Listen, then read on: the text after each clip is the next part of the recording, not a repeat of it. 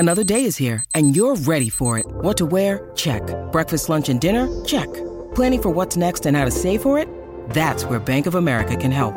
For your financial to-dos, Bank of America has experts ready to help get you closer to your goals. Get started at one of our local financial centers or 24/7 in our mobile banking app. Find a location near you at bankofamerica.com/talktous. What would you like the power to do? Mobile banking requires downloading the app and is only available for select devices. Message and data rates may apply. Bank of America NA, member FDIC. Welcome to Mind Love, episode 207. Today's episode is all about how to talk with kids to build motivation, stress tolerance, and happiness. A lot of the communication that we do with children and really with anyone is about trying to change them, change the outcome, change the problem that they have, which means that we're trying to exert control over them or over the situation. When people bring problems to us, we have a tendency to either try to jump in and solve the problem to make that distress go away, or to say, so wait, it's not that, there's another way to look at this. It's not that big a deal. 3 years from now, you won't care, or it's not such a big deal. And we try to talk people out of hard feelings. And so either talking people out of hard feelings or trying to solve problems, it lowers the other person's sense of control. It also kind of conveys the message that you're doing this in some way, you're looking at this wrong. Logic, solutions, those don't calm hard feelings. Turn up your frequency with Mind Love. Bite-sized brain hacks for seekers, dreamers, and doers. It's time to give your mind a little love with your host, Melissa Monte.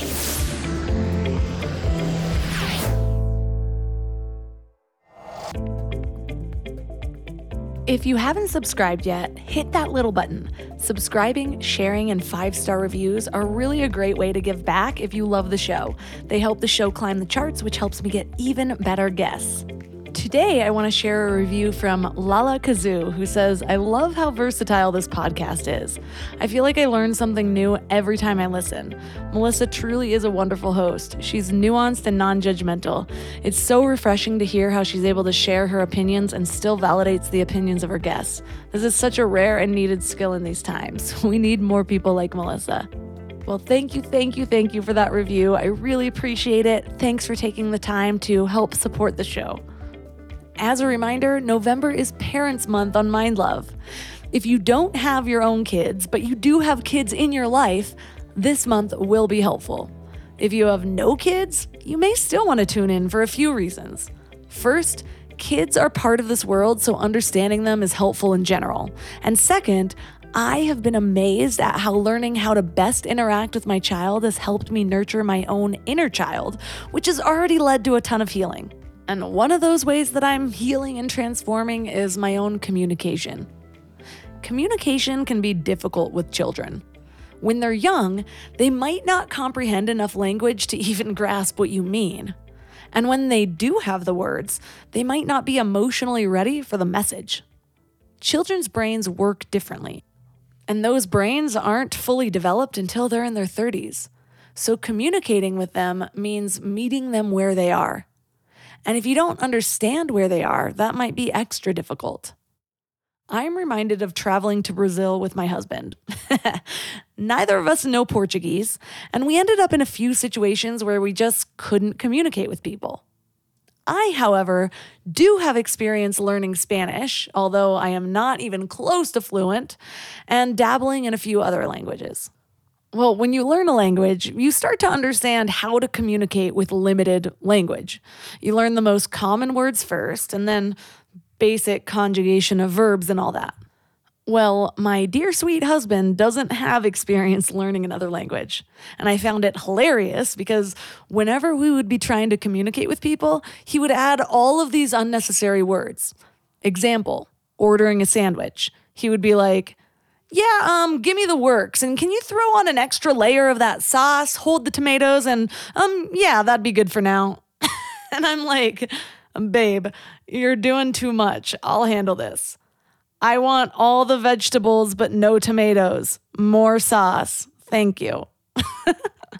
Well, similarly, when it comes to children, we need to meet them where they are and communicate within their scope of understanding. And children are still developing their brain's logic centers. They are ruled by their emotional brains. What makes being a parent even more complicated is that it's really easy to become stressed out and go into our own fight or flight mode, which removes our ability to think logically. Or we just have different expectations for how our children process things, so it creates a disconnect, which can cause all sorts of issues. Our kids might shut down or act out or think their feelings don't matter. And we should all know by now that often our issues as children carry right out into adulthood. So as parents, it's helpful to not only meet them where they are by validating those emotions, but we can also help them to develop their more logical brain by helping them engage it. So that's what we're talking about today. Our guest is Ned Johnson. Ned is the founder of Prep Matters and the co-author of The Self-Driven Child and a new book called What Do You Say? How to Talk with Kids to Build Motivation, Stress Tolerance, and a Happy Home. Three key things we will learn are why autonomy is critical for kids and how to help them develop it, a 4-step process for dealing with kids' emotions in a productive way, and how to help kids develop motivation beyond reward-based activities. But before we get started, I want to invite you to wake up to the Morning Mind Love. Every weekday morning, you get a short note of inspiration. I like to think of it like a love letter from your higher self. I get responses from people every single day saying that the Morning Mind Love is exactly what they needed to hear. Plus, when you sign up, you get 2 free gifts, a 30-minute meditation and 30 days of journaling prompts to help you grow. And it's all completely free. So join over 9,000 people and go to mindlove.com to sign up. And now let's welcome Ned Johnson to the show. Thanks for having me, Melissa. I can't wait. So what inspired you to start researching really how to communicate with children and also how to build their motivation and all of those really useful skills that they need? My day job, and for the last 30 years has been this, is a test prep geek. So I help kids prepare for and battle the kind of the alphabet of standardized tests for SAT, ACT, GMAT, GRE, all that kind of stuff. And my co-author, a guy named William Stixrud, is a clinical neuropsychologist. So he tends to work with kids where things are harder, learning's harder, attention's harder, behavioral issues, so on and so forth. And we were lecturing for a while about motivation to parents in school groups about how do kids become intrinsically motivated. We discovered we really liked how one another thought and decided maybe we should sort of write some of this stuff down. And that's kind of what led us to write our first book, The Self-Driven Child. And then, which really has at its core the importance or the value, both from a motivation and a stress tolerance perspective, the importance of a sense of control. And so that book did really well. We spoke with a lot of folks, really enjoyed it. But we got a bunch of feedback, in part from our agents, saying some people, they love the book, they love the ideas behind this. But a lot of times people just want to know, yeah, but what do I say? In this situation, what did I say? Well, in that situation, what do I say? Because sometimes people don't know what the right words are. They get a little stuck and things go sideways. So this is a whole book about how to make it easier, in part because when we give our kids more control and more agency in a healthy way, by definition, it means we have a little bit less, right? We don't have a 7-month-old anymore. We're kind of in charge of everything. We have a 17-year-old where goodness knows we shouldn't be in charge of everything. And as parents, we want to share wisdom, we want to shape them, we want to be an influence, but we don't want to exert power over them. So communication is really at the core of that, because few things are more stressful than trying to offer advice or share wisdom and have it kind of get thrown back in your face. You don't understand, Dad. And ultimately, we look at both the science and the practical applications of this. So much of effective communication is not just the what, but the how. And so that's kind of a book full of scripts, a book full of the brain science, a book full of stories from our lived experiences of just how to make it easier for parents to work with their kids, not on them, as they make their way towards adulthood. There have been so many times in my life where I assume that communication is going to be, it's going to come more naturally. And I know that especially in specific situations in my life, I can think of when I was a volunteer at the Suicide and Crisis Counseling Center. The things that were my default that I thought would be the right things to say turned out during the training that was actually the opposite of what I should do. And I think the same thing happens with kids a lot too. We assume that when we're talking to our children that communication is going to come naturally, but it does seem like a lot of the things that do come naturally to us might be the wrong way to effectively communicate with a child. Why do you think that is? It's a great question. Part of it is because a lot of the communication that we do with children and really with anyone is about trying to change them, change the outcome, change the problem that they have, which means that we're trying to exert control over them or over the situation. And we oftentimes do it in ways that they're well-intentioned, but a little bit of cart before the horse. In a really foundational way, when people bring problems to us, whether it's you got someone on the other end of the call who's contemplating an end there in their life, or a kid who just comes to you who's fit to be tied about didn't get invited to the soccer game, failed the test, didn't make the soccer team, rather didn't get invited to party, whatever. As parents, as loving caregivers, we have a tendency to either try to jump in and solve the problem to make that distress go away, or to say, so wait, there's another way to look at this. It's not that big a deal. 3 years from now, you won't care, or it's not such a big deal. And we try to talk people out of hard feelings. And so either talking people out of hard feelings or trying to solve problems, it really lowers the other person's sense of control. It also kind of conveys the message that you're doing this in some way, you're looking at this wrong. And so the first chapter in our book is about empathy and validation, because logic, solutions, those don't calm hard feelings. Feeling listened to, feeling understood, that's what calms hard emotions. And from a neurological perspective, is what allows us to kind of put things into context, to shift our thinking, to be less stressed and have the prefrontal cortex run our brain rather than the amygdala run our brain. So it simply thinks when kids fit to be tied, say, wow, that sucks. I'd be upset about that too. It's not solving anybody's problem yet.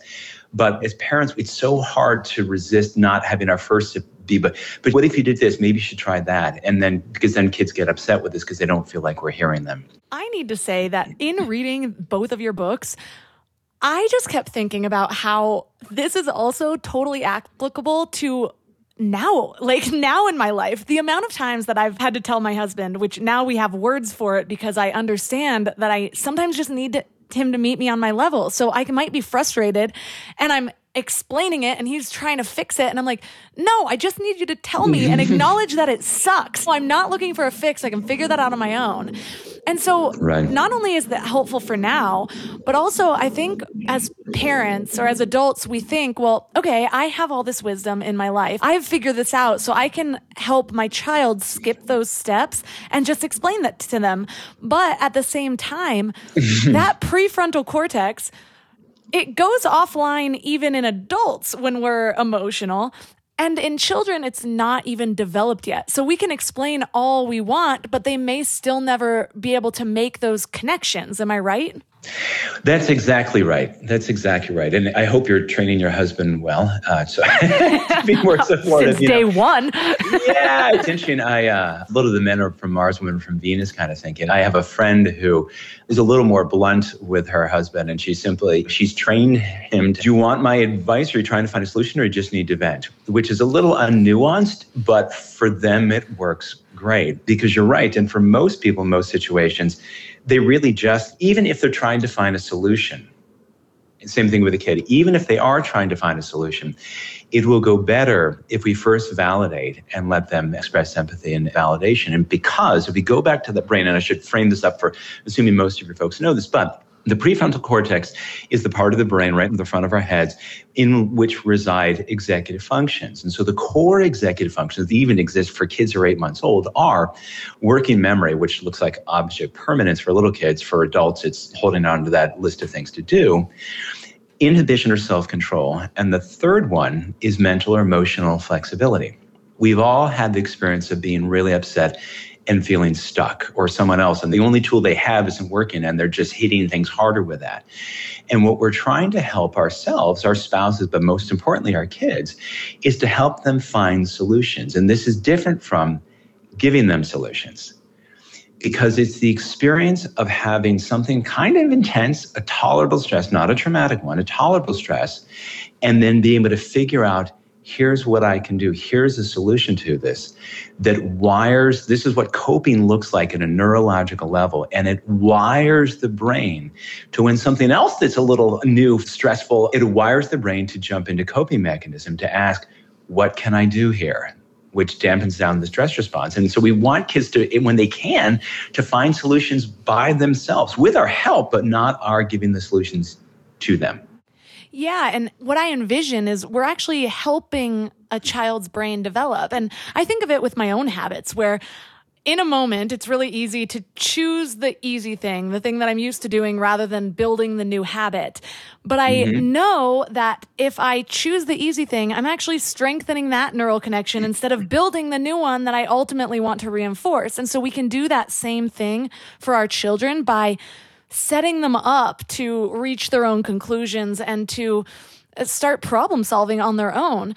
But I'm curious, so much of this comes down to, okay, so it's important for children to feel autonomy because their biggest frustration is that they really don't have any control over their lives. But what is the balance of autonomy and attachment? Do those play well together? Do we have to think of the balance, or does that happen naturally? Well, 60, probably 70 years now of research shows that the ideal parenting style is authoritative. And so it's not laissez-faire, do whatever you want. And it's not authoritarian kind of because I said so, but it's high love and high discipline. So kids, if there's no structure, if there are no limits, that's really stressful, particularly little guys, because the world feels chaotic. But what we want to do is within whatever system, whatever rules we have, and ideally make those in advance and articulate those in advance, not make them up on the fly. But within that sphere, we give kids as much autonomy as possible. And certainly a point that we make in the second book, What Do You Say?, is that, to your point about attachment, a close connection between a child and a parent, a child and a caregiver, is about as close as you get to a silver bullet against the effects of stress and anxiety on developing brains. So I think it's an and, not an or.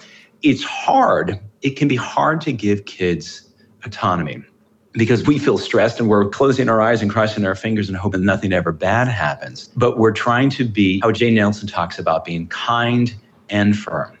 And it's hard to do that. It's much easier to be authoritarian or all laissez-faire, living in that messy middle where we both love kids and we let them make mistakes. It's not easy to do, but it's so profoundly important for kids to develop stress tolerance, for kids to develop motivation, for kids to develop courage, not fear, about the world that they're entering.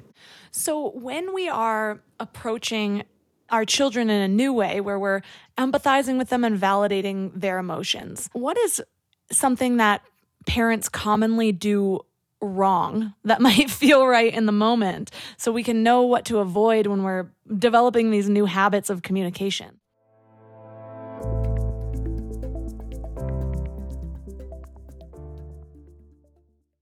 We're all here just trying to live our best lives, right? And while you're here listening to a podcast, you might feel like you're on the right track, but then you visit family, or you have a work deadline, or something unexpected comes up and you're all stressed out and it feels like all the work is out the window. That's why it's so important to consciously curate what you can control, like who you surround yourself with, what you watch, what you listen to. So I'm going to add another podcast to your toolbox, The Dr. John Deloney Show. He has a PhD in counseling and has been sitting with hurting people for 20 years. He shares practical advice for everything from how to connect with people, how to face depression, overcome anxiety, and learn just what it means to be well. But what's really cool about his show is you can even leave a voicemail or send an email, and he'll address your topic or question about mental or emotional health on the show. So no matter what you're going through, the Dr. John Deloney Show is here for you. Listen to the Dr. John Deloney Show wherever you get your podcasts, or follow the link on the website. I'm constantly sharing with my clients to stop searching in life and instead start aligning. It's true with purpose, with relationships, with higher versions of yourself, and it's also true for hiring. The best way to search is actually just to match with Indeed. Indeed is your one-stop hiring platform with millions of job seekers visiting every month, and their powerful matching engine helps you find quality candidates fast. Plus, Indeed lets you schedule interviews, screen applicants, and message candidates all in one place. But Indeed isn't just about speed. They also deliver quality. According to a recent Indeed survey, 93% of employers agree Indeed delivers the highest quality matches compared to other job sites. I love Indeed because it makes hiring so much easier. I'm all about alignment in all areas of my life, and that includes people I hire to work in my business. So I need a hiring partner that makes it simple to find candidates with the right skills. And that's Indeed. And what's really cool is Indeed's matching engine gets smarter the more you use it, learning from your preferences and over 140 million qualifications. Plus, I love that I can do all my hiring in one place. It's just one less thing to keep track of between all of the other things. So join over 3.5 million businesses worldwide who rely on Indeed to find great talent fast. And listeners of this show will get a $75 sponsored job credit to get your jobs more visibility at Indeed.com/MindLove. Just go to Indeed.com/MindLove right now and support our show by saying you heard about Indeed on this podcast. Indeed.com/MindLove. Terms and conditions apply. Need to hire? You need Indeed.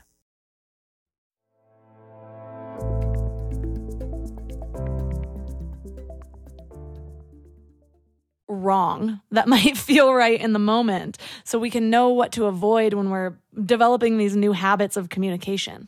Probably the most likely thing is giving advice. So this is a silly example, but one we have in the book. My daughter, during Fortnite, my daughter's now a senior in high school. During COVID, online multiplayer video games were basically the only way she could really do anything with her friends. So I think she was playing Minecraft.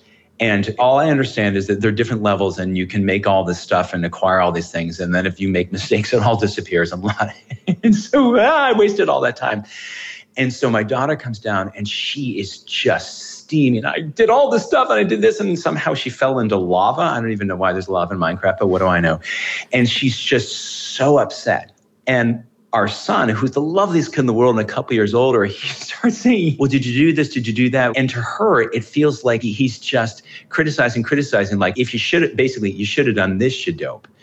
And I just looked at her and said, gosh, that sounds like that sucks.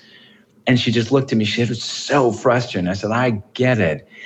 And literally, that was all it took for her to then basically start figuring out solutions for herself. So when our kid comes home, I failed that test and Mr. Johnson put stuff on the test. It wasn't even supposed to be there. And everyone says it was unfair, right? As parents, we can start thinking, there's no way that Mr. Johnson would put things on the test. Or it's only one grade. Come on, let it go, pal. It's not. And we start into that. And what we really just say is something like, and of course, as a parent, you're sitting there thinking, dude, I watched you not study. I know why you bombed that quiz test, whatever. And we can just simply say, it must be really frustrating to feel like you didn't do well on something when you wanted to do well. Because a lot of times people think that validation is approving of things that we shouldn't approve of. But if you note in that phrase, it must be really frustrating to feel like you didn't do well on something you want to do well. That's a true statement. It's saying there's a valid reason for you to feel the way you feel. The reasons why you got into that situation, we probably don't agree on. But when we do that, when we can find that common ground, it really calms things down.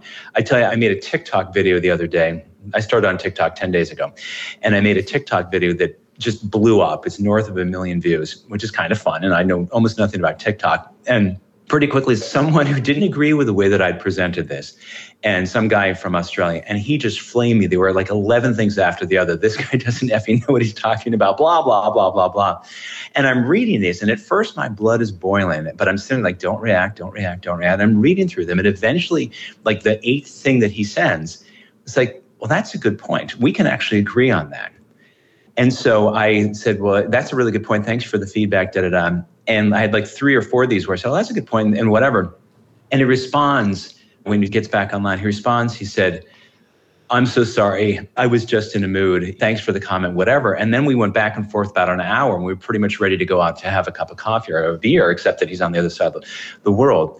And one thing with parenting as well, it's a little bit the RBG line where she said, part of a happy marriage is being a little bit deaf.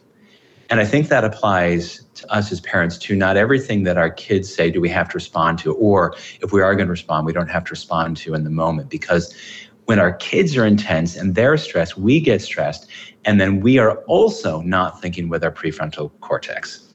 Right, and I kind of combine knowledge from a bunch of different books that I've been reading on parenting, but one of them is the idea that I read somewhere that when in a study, different groups of children were basically given a toy to play with. One group, a person showed them how to use it. The other one, they didn't. So in the group where they showed them how to use the toy, they figured it out faster. But they didn't end up being curious enough to explore any other features from it. Whereas in the first group, it took them a while to figure out how to use it, but then they were curious for longer and they ended up playing with it for longer.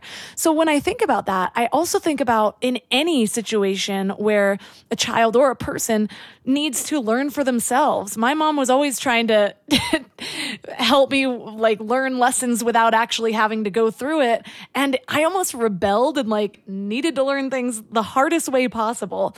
And so it makes me think as like a child though, not only are they going to make the mistake, maybe go the wrong way down the rat maze, but they'll find their way and maybe they'll explore some of the other things that come with a problem like that too, instead of just relying on somebody else's firsthand knowledge. It's just not the way most people learn the best. It's a beautiful point and really well said, in part because, and I haven't read that study, but I'd love to see it. One imagines that the kids have received the message that if you know how to do this aspect or this thing with a toy, you've mastered it, where there may be a million other things. As a teacher, you can sit there and show them every little facet of it. Who's going to pay attention to that? But when you explore that by yourself, Melissa, when I do, when your kids, my kids, right? They don't know when they've mastered it. They don't know what knowing it is. They just know there's a lot going on here. Let me try to explore every aspect of this.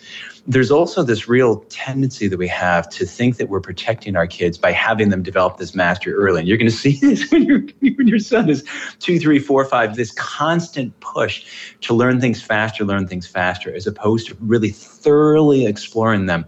Again, my work is all with high school kids, and I'm stunned by the number of students who are doing like calculus as juniors, which here in the States is kind of a year earlier than most, who really lack fundamental like algebra skills.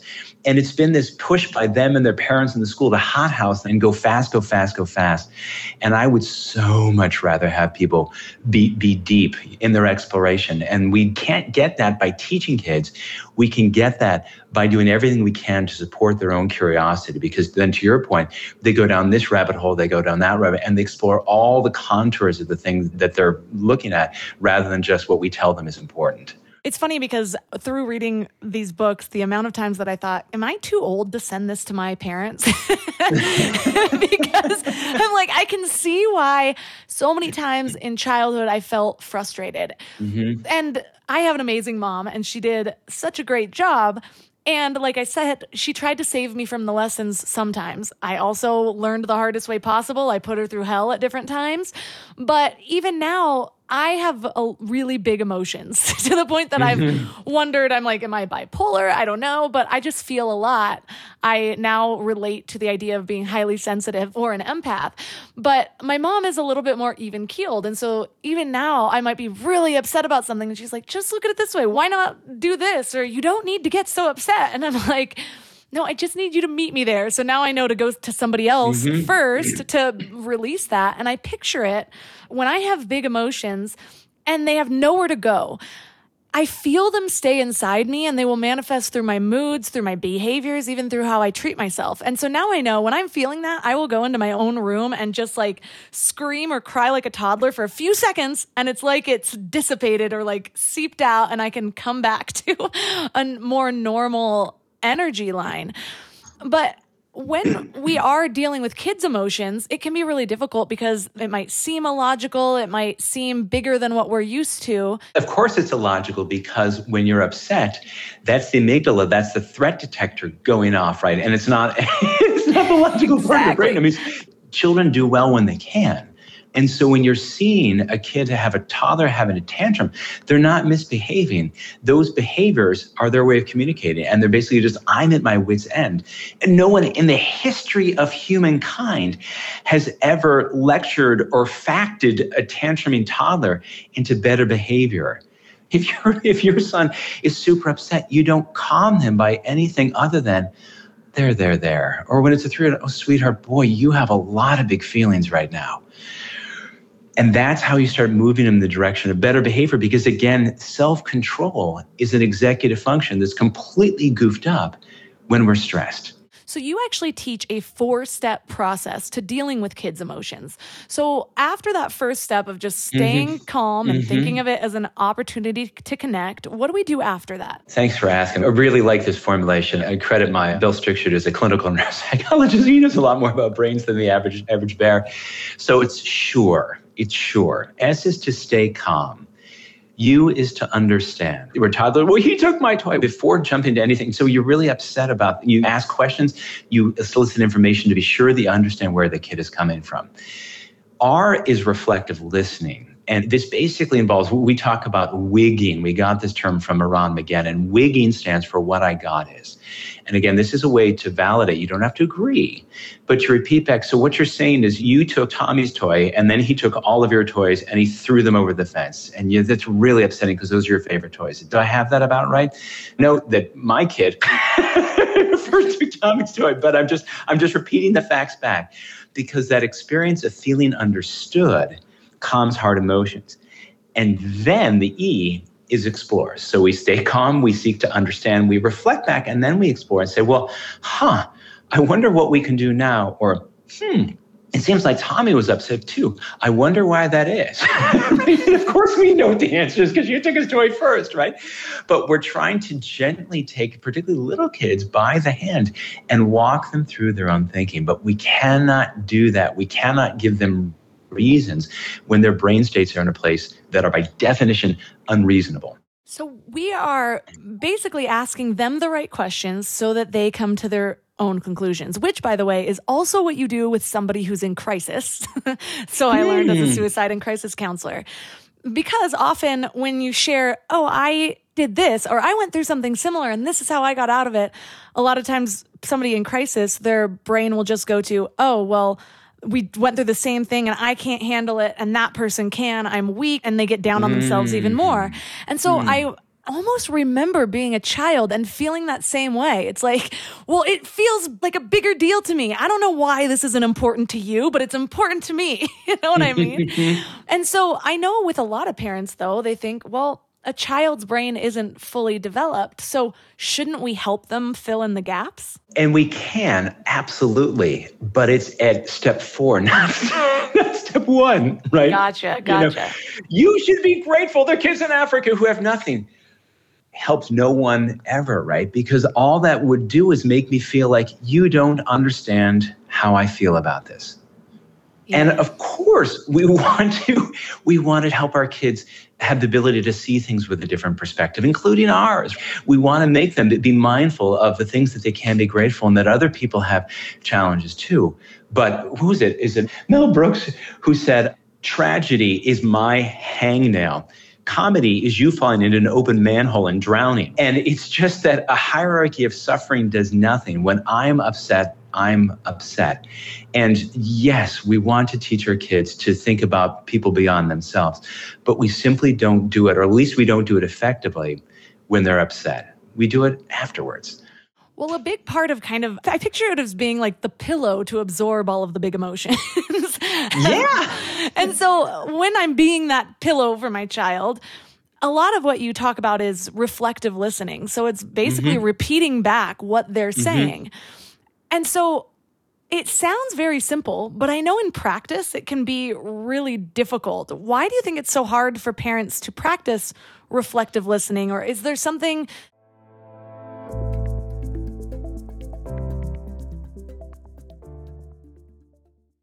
And now for another episode of Lies We've Been Told About Our Health. We've all heard we need 8 glasses of water a day, right? Well, hydration isn't actually about water intake. It's about the balance of water and electrolytes so that our bodies are actually absorbing the water instead of just passing it through.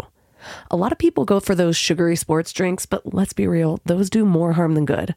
I've found a better solution, Element. It's a zero sugar electrolyte drink that's all about effective hydration. Each pack gives you essential electrolytes like sodium and potassium without the unnecessary additives found in other drinks. The team behind Element includes experts in biochemistry and nutrition, so they really know what they're doing. And it's not just for everyday use either. Elite athletes and teams, Olympic weightlifters, CrossFit champions, Navy SEALs all rely on it too, which to me says a lot about its effectiveness. Here's what makes them really unique. They recently launched a hot chocolate line with flavors like chocolate mint, chocolate chai, and chocolate raspberry. Ever since I went alcohol-free, I've been really intentional about luxurious, health-focused drinks so I can sit back and unwind while actually doing good for my body. And the Element chocolate chai is great for relaxing in the evening or warming up after winter sports. And you can try Element totally risk-free. If you don't like it, you'll get your money back, no questions asked. Receive a free Element sample pack with any order when you purchase through drinkelement.com/mindlove. That's drinklmnt.com/mindlove to get a free starter pack with any order. This show is sponsored by BetterHelp. I really need to get something off my chest. Being a mom of a 3-year-old boy is really freaking hard, and sometimes it has me questioning my sanity. But then he'll grab my face and call me his sweet little mama. Yes, that's a real thing he says, and it will all melt away until I break his banana. I thought I was done with emotionally abusive relationships, but nope. We all carry around stressors, big and small, and when we keep them all bottled up, it can start to affect us negatively. Therapy is a safe space to get things off your chest and to figure out how to work through whatever's weighing you down. For me, just talking things through is hugely helpful, but it's so hard finding friends and family that are unbiased or non-judgmental.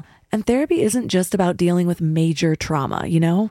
It's about learning healthy coping mechanisms, setting boundaries, becoming the best version of yourself. And BetterHelp makes it super convenient too. Everything's done online so you can fit therapy sessions around your schedule. Get it off your chest with BetterHelp. Visit betterhelp.com/mindlove today and get 10% off your first month. That's BetterHelp, HELP.com/mindlove.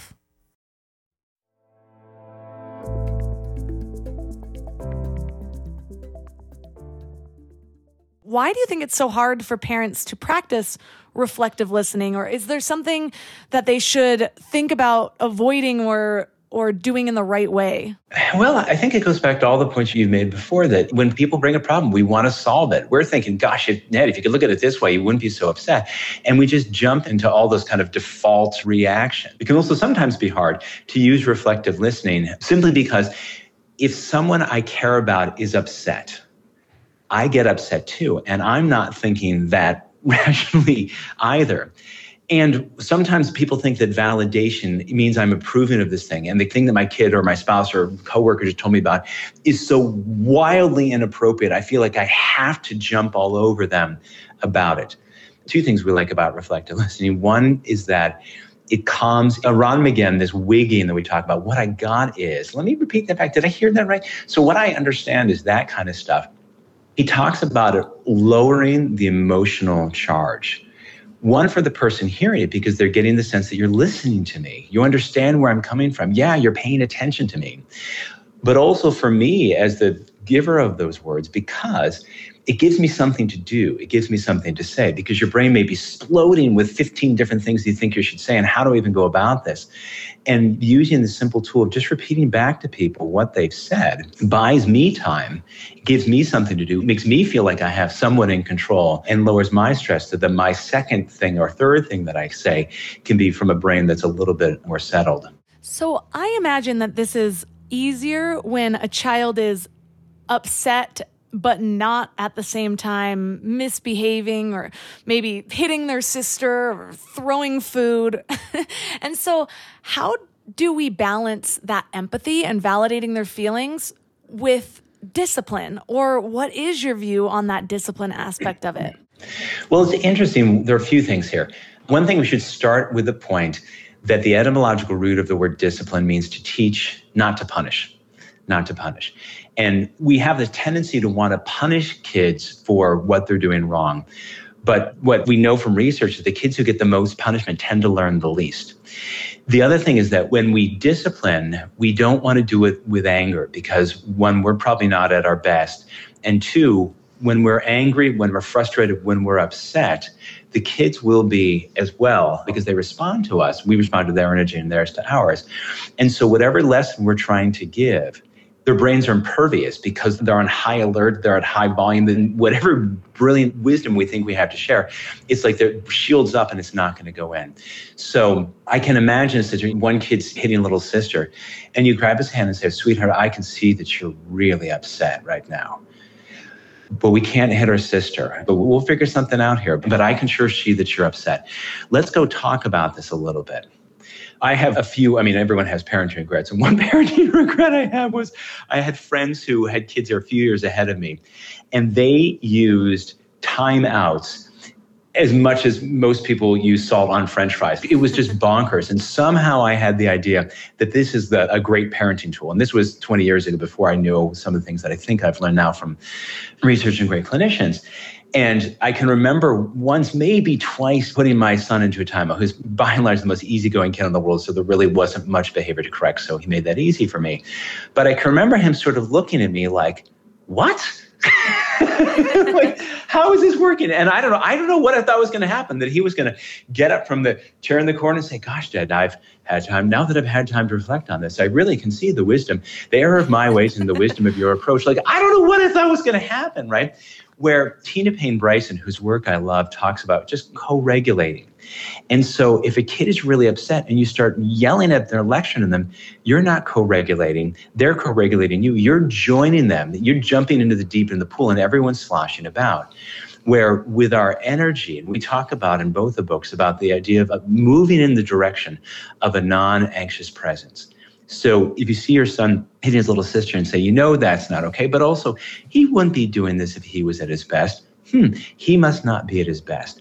And so you go in there and take his little sweetheart, boy, I can see you're sure upset about this. I'd love to hear more about this. Let's go do this in the other room and leave your sister alone for just a minute. I'll come back to her later. Or when my kid was, it was third, fourth, second grade. I don't remember. He had a birthday party and there were all these other little boys and something had gone wrong because all of a sudden I hear this yelling and screaming and blah, blah, blah. And I go downstairs to where they were making cupcakes or whatever I was doing. And I can see everyone's like charged up like this. And I'm like, guys, I want to talk about this. And they're all looking at me like wide-eyed, like here comes the parent. And I just said, look, nobody's in trouble. Nobody's in trouble. But I want to understand what's going on. And I must have said it like 4 times, nobody's in trouble, right? 1, because it's not my place to discipline other people's children. And 2, I have no idea what's going on here. And I'm just trying to help calm them down. So again, if we want our wisdom and our lessons to land, we want to work first on calming down our kid and ourselves. This is actually one of my favorite things about being a parent so far is the self-growth that goes with it. I remember when I was dealing with my baby being a newborn and he would just be crying sometimes. And I've been pretty lucky, actually. He is the type of baby where really if I meet his needs, he calms down. But there have been, of course, a few times during growth spurts, during developmental leaps, during teething, that he's inconsolable.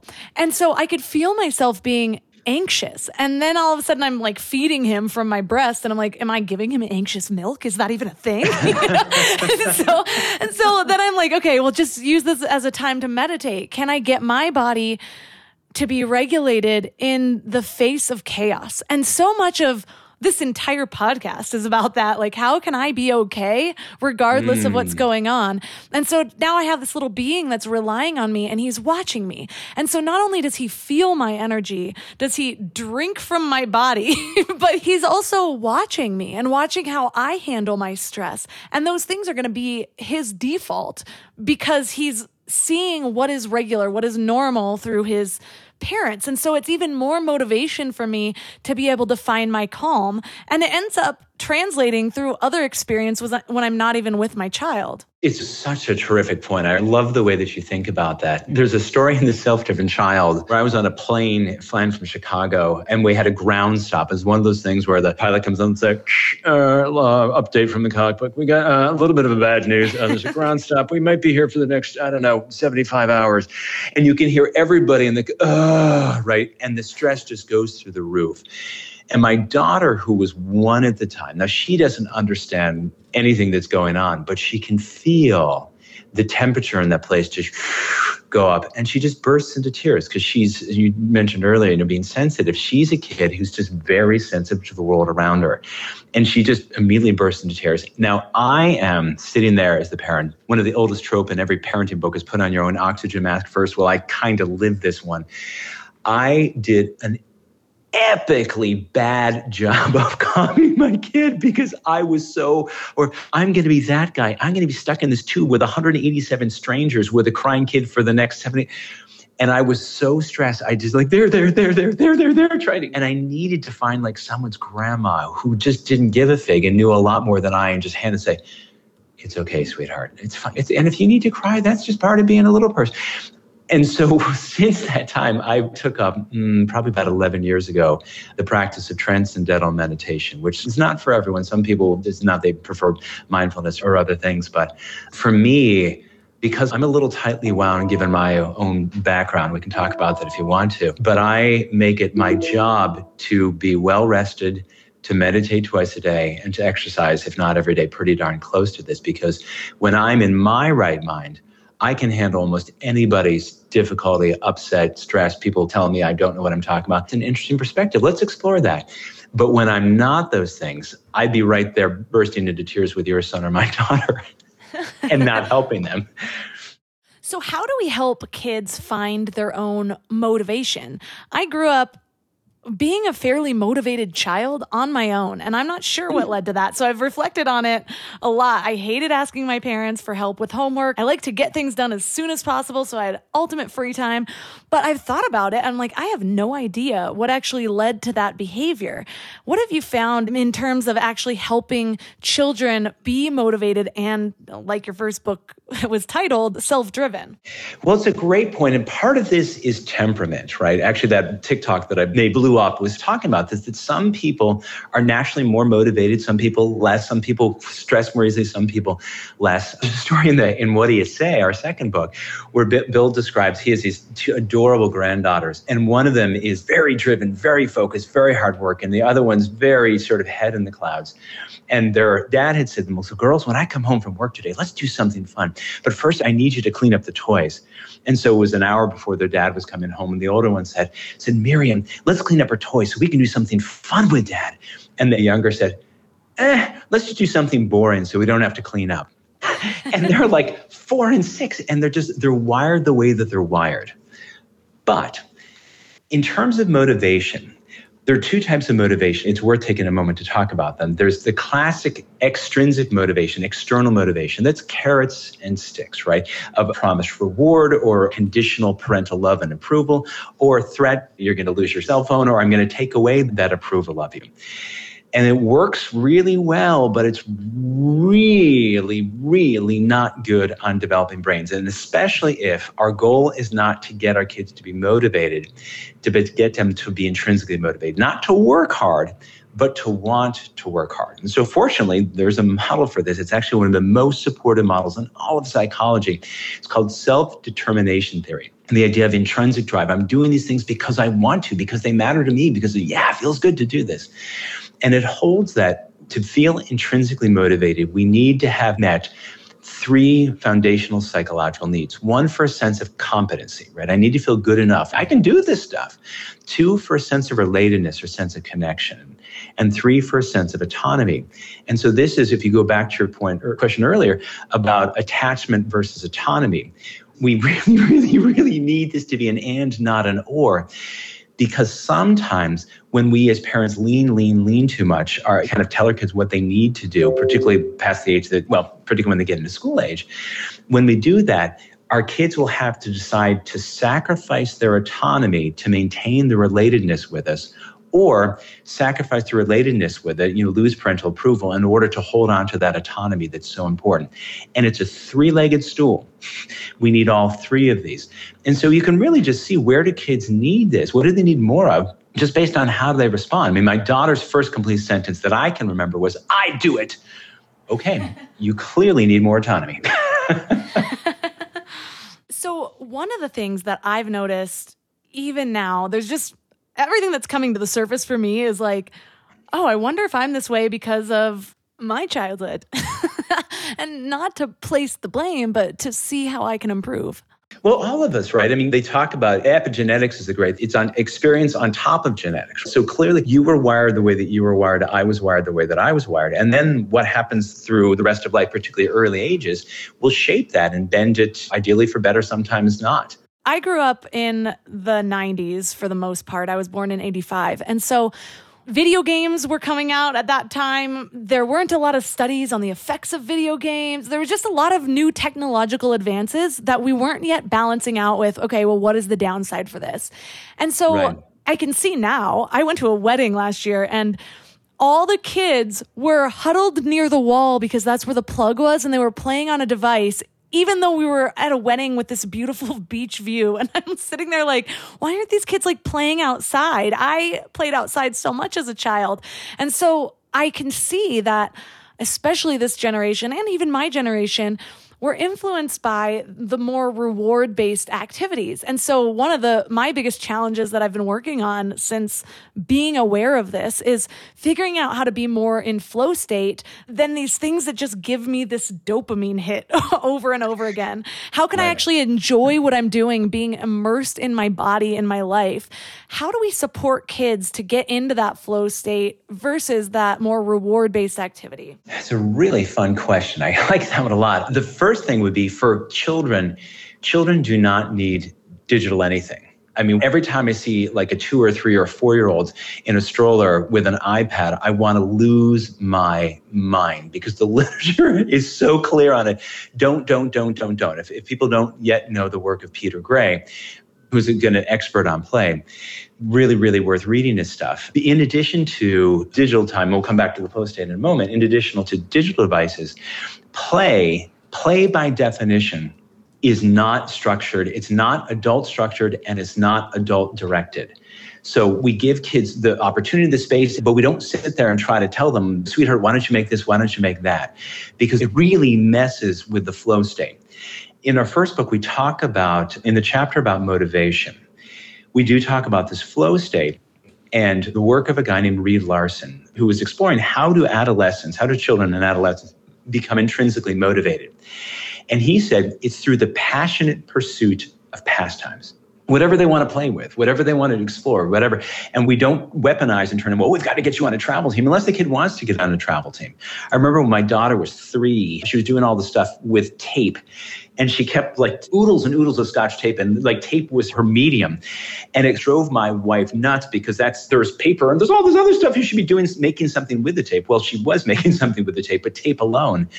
And I thought, why can't tape be her medium for now? We want to have kids be able, whatever direction they want to go in, as long as it's safe, we want to let them, back to your curiosity and exploring the toy, we want to have them do that as much as possible. When kids get into late childhood, tween age, we know that digital devices are going to become part of it. But one of the things we want to resist is having kids use it for extended periods of time. So before, I mean, if you don't have a kid who yet has a phone, the first thing I would do is get them a phone that is very limited, that's not a smartphone. So they can text with their friends, then call mom in an emergency, but it doesn't have all these other things because Gene Twenge goes on and on about this. These things by design are so addictive. And young brains, or particularly adolescent brains, are more vulnerable addiction to everything. So that's a thing. We talk about sleep and technology and What Do You Say? And one of the researchers we like, actually is a clinician, a guy named Cliff Sussman, makes the point, I'll talk about addiction. The way addiction works is you do something, mad dopamine hit, right? And you're woo, and it's an excited chemical. And so your brain then has to down-regulate the number of dopamine receptors because if it's too excited, you kind of do brain damage, which means that next time you need a longer bout of it. His point is simply this, that we want to, for you, for me, and for our kids, oscillate, go back and forth between a high dopamine activity and a low dopamine activity. So don't play video games for 4 hours straight, play for an hour and then go walk the dog, or play for half an hour and then do your homework for half an hour or whatever. Because when we're in that constant state of high dopamine, it's really not good to brains. But for the flow state, it's really trying to give kids opportunities with non-screen time activities. And whatever it is, one of the single best things for developing brains is to work harder and harder to get better and better at something that you already like to do. Yeah, I am learning that so much about raising a child is really just following them and seeing what they're interested in, and then providing a space that they can explore that. Even when we were talking about big emotions earlier, one of the things that I'm learning is, say I have another child and one of them's hitting one of them, you can actually just say something like, I see you're in a hitting mood. Why don't you come over here to these pillows? That way you're not only stopping their activities. Great.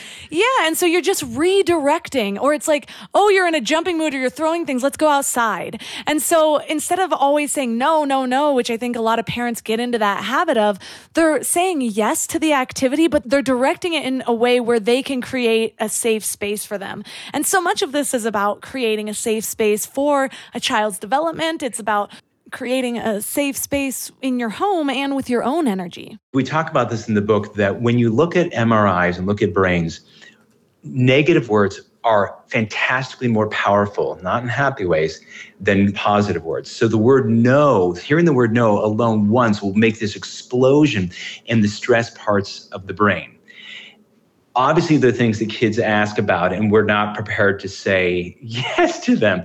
But that redirect is just terrific, where if your kid says, can I have a candy bar? You can say, rather than saying no, say, sweetheart, I'd love to say yes, but if I can't say yes, let's figure out a plan B so we can find you something that you like. And now it's a conversation about something sweet or something fun after dinner, not, no, you can't have a candy bar now, because if no, you're not getting a candy bar now. Now, it doesn't mean that we never say no.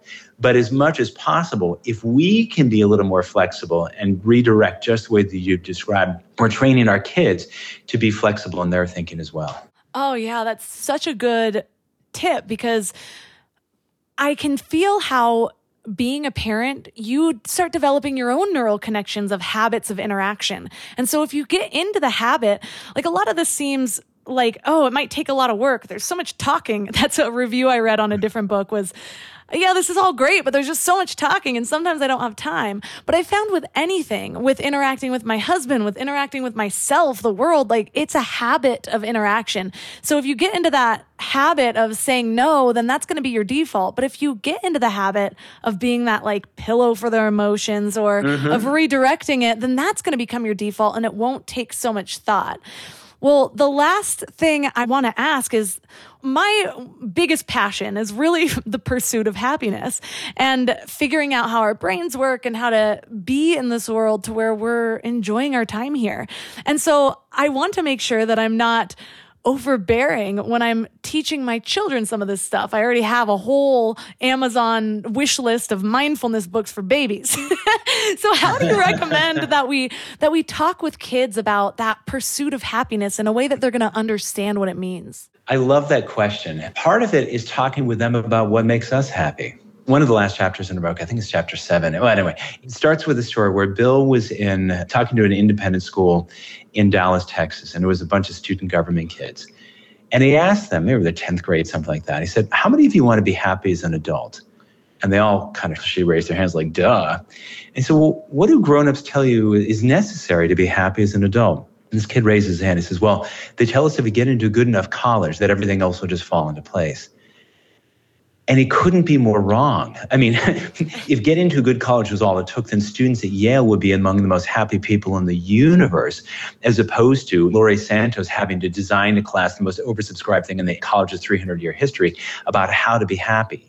Because they had achievement nailed, but they didn't know really what it takes to have a happy life. And so we lean on the research of Martin Seligman, 40 years ago, started the field of positive psychology, of not just how do we reduce suffering, what do we know about people who are really thriving in life? And so his acronym is PERMA. So it's positive emotion. So some of this goes back to the temperament that you're born with. E is engagement. So whether that's Legos or lacrosse or learning a foreign language, tape art, whatever, that deep flow experience of deep engagement doing things. R is relationships. And so this is with our kids, we can talk about, one of the things that makes me happiest in the world, sweetheart, is just talking to you and hearing what you have to say. Or I can't wait to go out to coffee with my friend Sally on Sunday because I so like talking with her. Or one of my favorite parts of the week is having date night with Daddy because we sure love you. But one of the things that's so important to us is having time one-on-one with each other because we love each other just the way, then that's the reason that we had you. And then meaning, and this is everything from involvement in your church to all the philanthropic things that people do. We know that if you give people $100 and say, do you want to spend this on yourself or someone else? What do you think will make you happier? People always think they'll be happier spending it on themselves. But when they come back a week later, people always, there's more happiness, particularly happiness that lasts, for reflecting, because when they give money to other people, in part because it gives them something to reflect on. And then the last thing, the A, is achievement or accomplishment. And yeah, getting into a great college makes you happy, getting an award, getting recognized, getting money, absolutely. But it's 1/5 of the equation. And the world, particularly America, has become so much more materialistic and, so much more about status, so much more about wealth, so much more about likes on every social media platform. And that's fine. But if kids think that all happiness is through that path of accomplishment, oh, goodness, you can achieve everything and end up being unhappy because you've swept aside these other things that are foundational to kids' happiness. So to help our kids with that, I think the easiest thing, the most powerful parenting tool that any of us has is modeling it. And so doing things that bring us happiness and just sort of verbalizing to our kids, I just love it when I get a chance to, and whatever that is. I love that. Like I said, I'm already trying to create the habits of behavior that I want to model because I know it's not going to come overnight. And so I talk to my baby a lot. I don't know how much he can understand me, but it's just the two of us and I need to talk to someone. And before I was talking to myself. So right now, there have been moments though where already I'm practicing where I get frustrated and I don't act as my best self. And I'm just open about that. And I say it just out loud because one day he will be able to understand. And so it's like, oh, sorry, like mommy didn't handle herself well there. Or, mommy was frustrated. She should have taken a deep breath before she responded to this, whatever. And so I'm trying to also show or practice giving myself grace in a way that my child could understand so that he's going to be able to model that same behavior in the way he interacts with himself versus like, I mean, I'm sure there's going to be plenty of moments where I snap at him because I'm frustrated. And instead of a lot of humans, they like to then justify their actions after the fact because they, of course, couldn't have done something illogical. There must have been a reason. And instead be like, oh, I was also in my emotional brain. I didn't handle this the best. I'm going to take a deep breath, admitting my own faults at the same time so that he can see not only the right way to do things, but hey, if I slip up, here's a way to course correct as well. It couldn't have been said better. That's so right. From a science perspective, from a psychology perspective, it's exactly right. Because first of all, there are no perfect parents. And kids don't need perfect parents. Thank God, or the human race would be in trouble, right? But exactly what you described there, when you're not your best, you can model, I wish I had, or if you're about to feel hot, I'll send my kid, I'm really feeling upset about this. I'm just going to go for a walk and I'll be back in like 5 minutes because this is important, but I don't want to blast you with just because I'm feeling really, really intense about this. And we model for our kids. We're not always going to be placid and calm and the sound of music kind of with ourselves or with our children. And when we do make mistakes, we come back around and we apologize, in part because that gives our children a message of grace that they don't have to be perfect either. And it gives them tools for when they do make mistakes. Oh, gosh, here's what I can do. I can go apologize, and that'll make things a little bit better, which is so much better than you go apologize to whoever learned from that. Having your parent apologize effectively to you, oof, really powerful stuff. Well, thank you so much for everything that you've brought, not just to this interview, but to my life, because it's been really influential in already. I know he's only 7 months old, but of course I'm a little overprepared here. And so I can already feel the way that I'm speaking to this person who doesn't talk back to me, changing. And I can feel myself developing more mindful habits around these communication methods with my child. So thank you for that. And for listeners that are resonating with this episode, where's the best place for them to connect with you online or to find your books? So books are kind of everywhere. We always love independent local bookstores, so go there, or that Bezos guy with the Amazon. You can find him there too, I'm sure. Our website is selfdrivenchild.com, and you can read about us there. And I'm on social media, Ned Johnson, or on TikTok, the other Ned Johnson. That's a long story, but I'm kicking around. The real Ned Johnson is the founder of Fidelity, but everything after that is mostly me. So.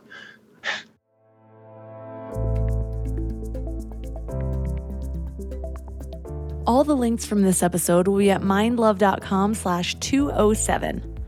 So your challenge for this week is to start to observe the way that you communicate with your children. And what I want you to practice is meeting them where they are with their emotions. First, reflecting and validating their emotions, like we talked about. Step one in the four-step process. So as a reminder, that four-step process is 1, stay calm and think of your kids' strong emotions as a great opportunity to connect. 2, understand and accept rather than judge, so be curious rather than accusatory. 3, reflect and validate their feelings. And 4, explore and ask follow-up questions. So that step one is really pivotal. It's an entire mindset shift of thinking of your children's emotions as an opportunity to connect. The moment that you see that as an opportunity, rather than what you're used to looking at the big emotions as, which can be anything from resistance, having feelings of resistance, having feelings of irritation, having feelings of control or trying to change it. Instead, just accept that and think of it as an opportunity to connect. Just by doing that, by thinking of that opportunity, your mind will think of new ways to connect with your child. You will open yourself up to a new way of being. You can follow the rest of the steps, which I encourage that you do, build your own neural connections in a new way of handling this. But I can almost guarantee that just by going with step one, you'll start to do the other steps almost automatically. And I'll also tell you that this works with adults too. Meet them with their emotions, validate their feelings. I don't know how many times I have had to tell my husband, I'm not looking for you to fix my problems. I just need to vent. Or I'll even tell him at this point, okay, all I need from you is to listen, or I need you to meet me on my level and vent a little with me. And so this works with everyone. We all like to feel like our emotions are valid. And so this practice isn't going to just help you be a better parent. It's going to help you be a better friend, a better listener, just a better communicator in general. And let me know how it goes. Reach out to me on Instagram at mindlovemelissa. So a few amazing ways to support the show. 1, by sharing the show with somebody that this might be helpful towards. It could be a new mom, an experienced mom, somebody who's just having trouble connecting with their kids. Another way is to support one of my amazing sponsors. I love all my sponsors. I'm very picky about who I even allow to sponsor me because they have to be in alignment. So it's really a win-win where you get something you love and you help encourage them to sponsor me for longer. And the last way is by joining Mind Love Premium. You can do that right at mindlove.com/premium or join right in the podcast app. You get all the backlogs of exclusive episodes plus meditations and some other amazing bonuses.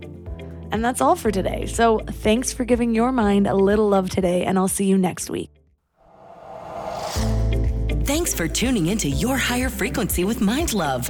Head to mindlove.com for a free gift to keep your vibes up until next week.